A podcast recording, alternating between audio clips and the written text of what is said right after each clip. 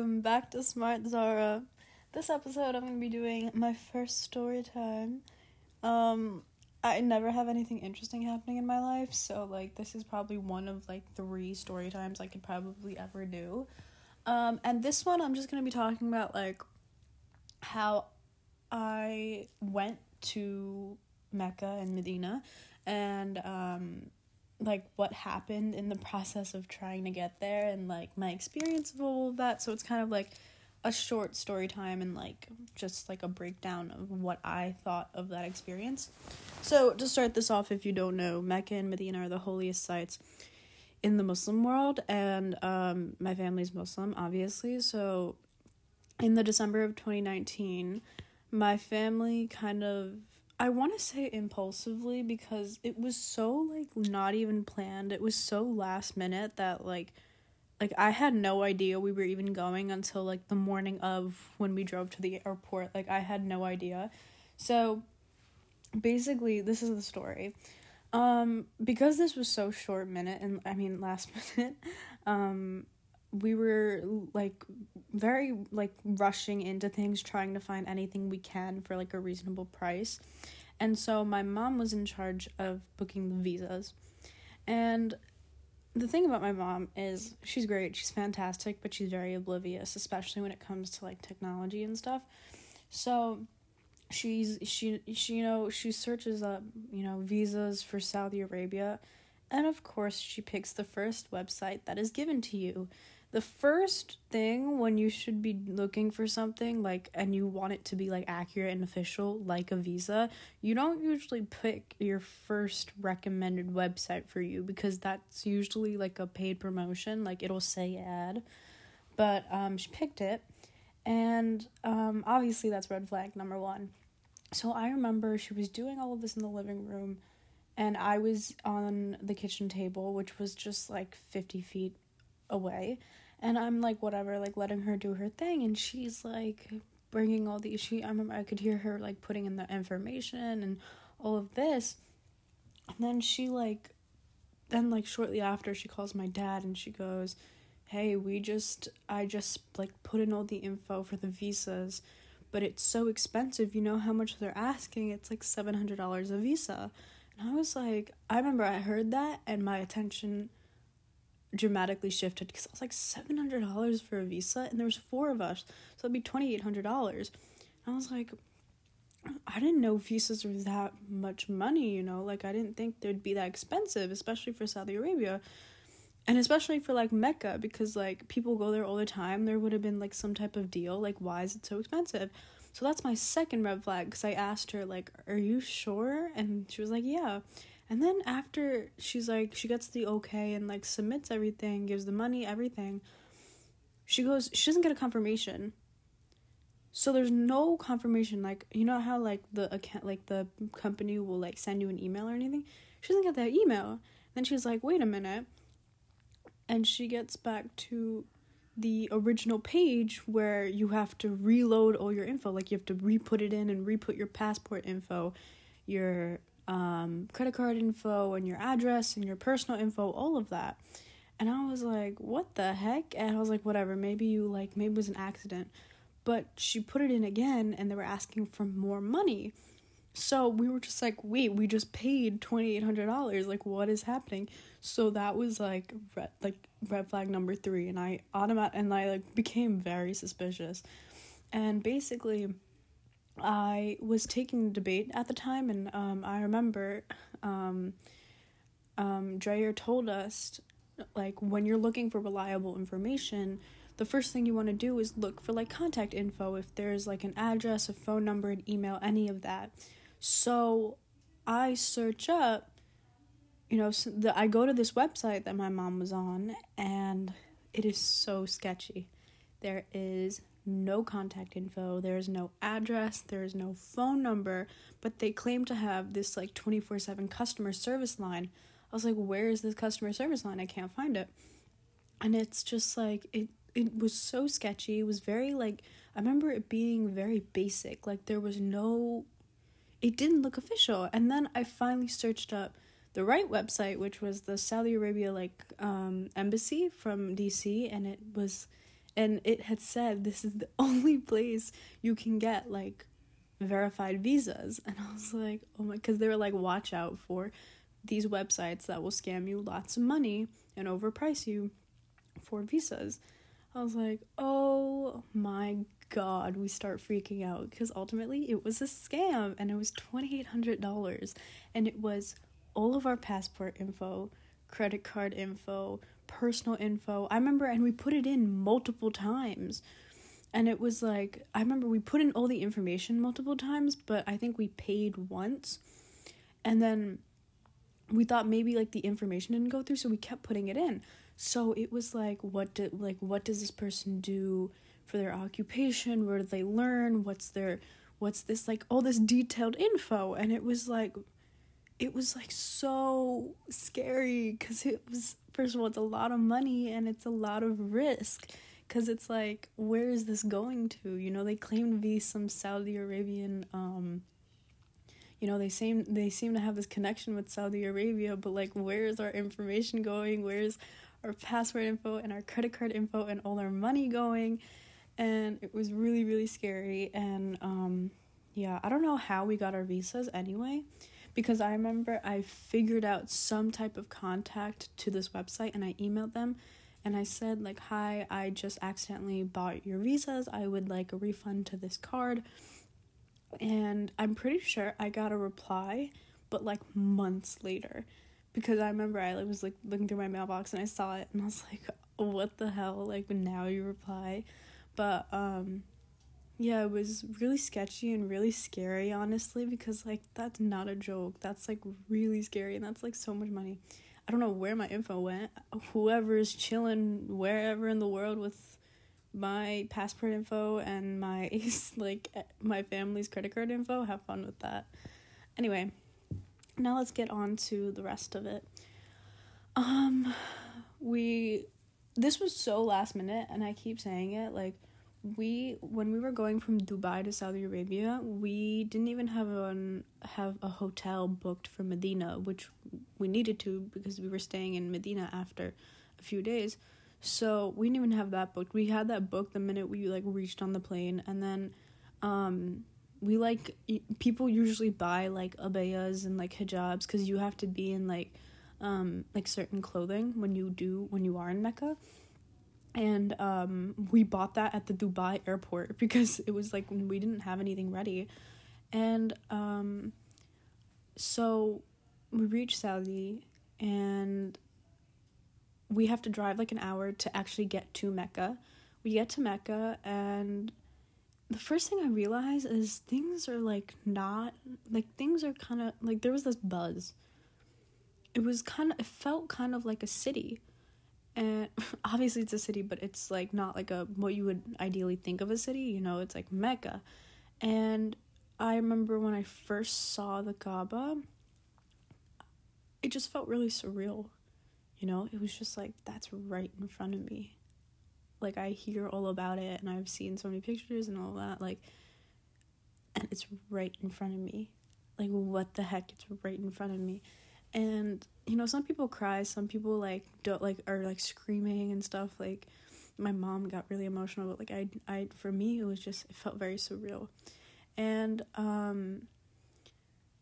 And of course, the thing was, you had, like, as a girl, you need to be a full, you need to wear hijab all the time in the presence of a man.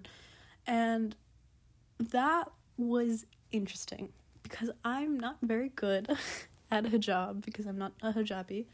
And I remember I was, like, freaking out, and I was like, how do I pin this on me? I don't know how.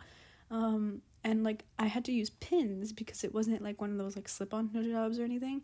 And you need to be covered, like all your hair needs to be covered. And I remember like two or three days into the trip, I was walking around like the masjid. I was like trying to find a spot to pray, and it was me and my friend, and she and we were and like both of us like grew up in the States, so when we were we aren't used to wearing hijab, so we got yelled at at this male guard who was in the in the masjid, because there's like workers, there's like guards, and he he looked at me and he goes, sister, sister, your hair, hijab, hijab, and like was frantically pointing at me. And I was like, oh my God, my heart dropped. I remember I was like, oh, this is how I go. This is how I go. But um, it only happened like once or twice that I did get yelled at. Um, but I'm surprised it was not more, because I, um, I can't, like, it's really hard actually when like you're used to like not paying attention to those things, but you need to be very like, you have to pay like attention a, a lot to um how much you're covering and if it's all staying in place. Now I'm going to talk about like the actual feeling of Umrah and like actually doing it. I didn't realize how many steps went into it and how much like ritual went into it. So of course you do the seven rounds around the Kaaba, which is called tawaf, and then after tawaf you have to drink ab zum zum, which is like holy water, and then you do the up and down from what is supposed to be the two rocks. But it used to be like, if you know what I'm talking about, you know, there's this story in Islamic um, religion where um, I think it was like the Prophet and these group of people were um, going from Mecca to Medina. I could be completely wrong, but the only thing I know from this story is that they had to, they like really needed water, and um, they were walking, they like were, they decided to walk back and forth between these two rocks, and um, like water ended up spread, like a spring started like sprouted out between those two rocks. And that's ultimately what is called ab zum zum, or zum zum water. Ab zum zum is what you call it in English, right? But um, basically, you have to do that walk in between those two rocks. But the reason I'm in this story is, instead of using the original like place where it is, like where it's actually you're walking between two rocks, they completely um, they completely like um commercialized it in a way. Um, it's in this huge, it's a beautiful, like, mosque type, um, infrastructure, but it's, it's not, you know, authentic, you know, it's just, it's literally, like, an A C, really good architecture building with, like, marble floors. And I get it, when you have so many visitors from all around the world, every single day, you need to keep up your presence, and it needs to be accommodating, but it's, it's like just walking in, a, of course, a very spiritual place, but a very commercial, like, a very, like, modern-day place, you know? It it it took away a lot from the authenticity. Um, and that brings me to my next point. Um, basically, you see the Kaaba, right? It's beautiful. You see the masjid that's next to it. It's beautiful. I love it, right? But you look to your left, and it's completely commercialized. Like, there's malls and hotels, and I remember you look to the left, there's this strip where it's Domino's, K F C, Starbucks, H and M, Rolex, all of that. And I remember talking about it with my brother too, like, like, yeah, it's a very spiritual and amazing place, but you look to your left and your right, and you're instantly back into the twenty-first century where, you know, money is everything. It kind of takes away from the vibe. I want to, I will admit, like, there's so, there's, like, all these hotels surrounding the Kaaba now, and, like, it's all, like, even, even in my hotel, my hotel was in a mall. You go down, you would, you would enter through a mall. That's how, that's how it was. And, you know, like, in between, sh- in between prayer times, you would go shop, go, go to Starbucks, go to that. So it, it's it's a great experience, and I would recommend it, obviously, when we can. But there are parts of it that kind of take away from the authenticity and, like, the spiritual experience. Now I'm going to talk about Medina. Medina, I only spent two days. One of them, I passed out completely, unfortunately. Like, I was very, very, very tired. And um, the th- that's the thing about, like, doing Umrah and stuff. You are most likely to get sick. And um you are and there's no concept of time when you're when you're in Mecca. Like, you can go out and pray, like, for hours and hours on end. You could you can visit the Kaaba two a.m., three a.m. I remember I'd come back to my hotel at like two a.m., three a.m. and, you know, it doesn't matter.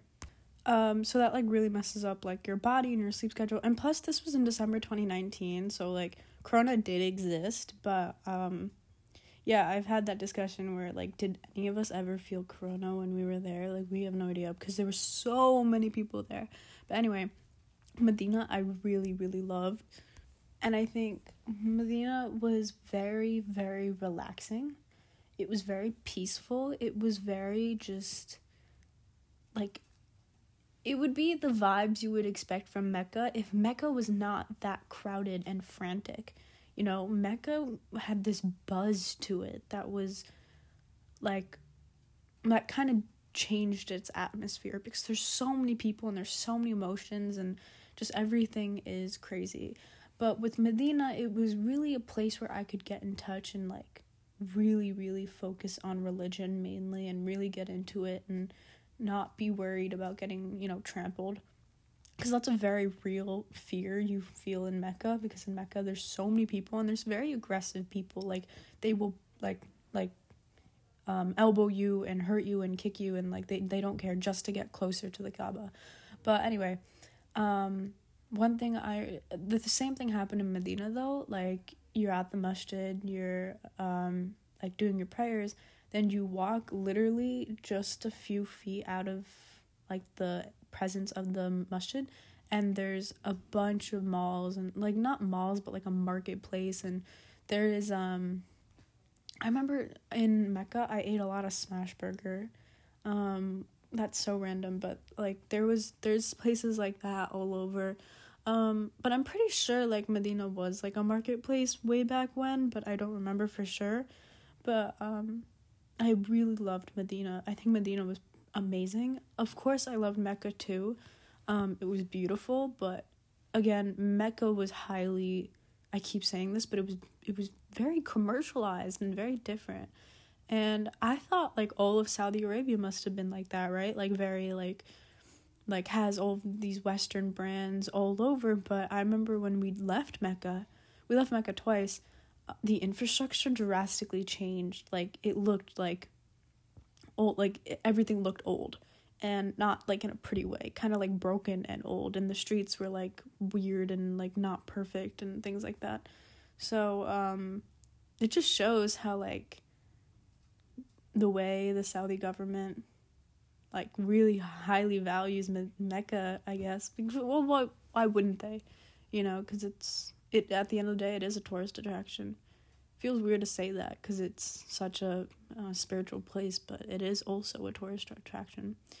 Um, overall, I would rate my experience um, an eight point five, maybe a nine out of ten.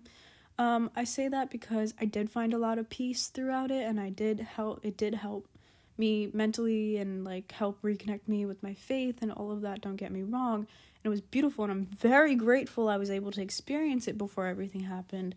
But um there was definitely multiple factors that played into taking away that, like, really authentic that authenticity.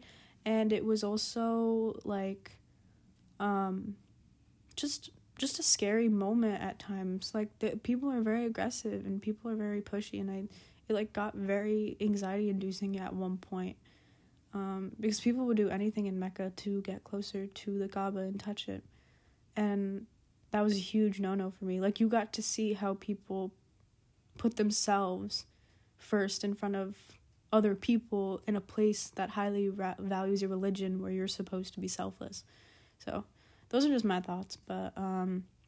Also, I don't, like, I feel like everyone makes it seem like after you come back from Mecca and Medina, whether it's Umrah or Hajj, um, you should become back, you come back a completely different person. Unfortunately, that didn't happen for me. Unfortunately, I did not get right, I didn't, I didn't come back with this, um, this, like, ritual and, like, this, this, like, set routine to pray five times a day like I should and read more Quran. Like, it didn't prompt me to do that, but again, that's my personal experience. It could be very different for everyone else. But yeah, those are my thoughts on going to Mecca and Medina and my crazy story in the beginning of being scammed, of getting there. And yeah, hope you enjoyed. Thanks for listening. You're loved, you're needed, and you're good enough. Bye.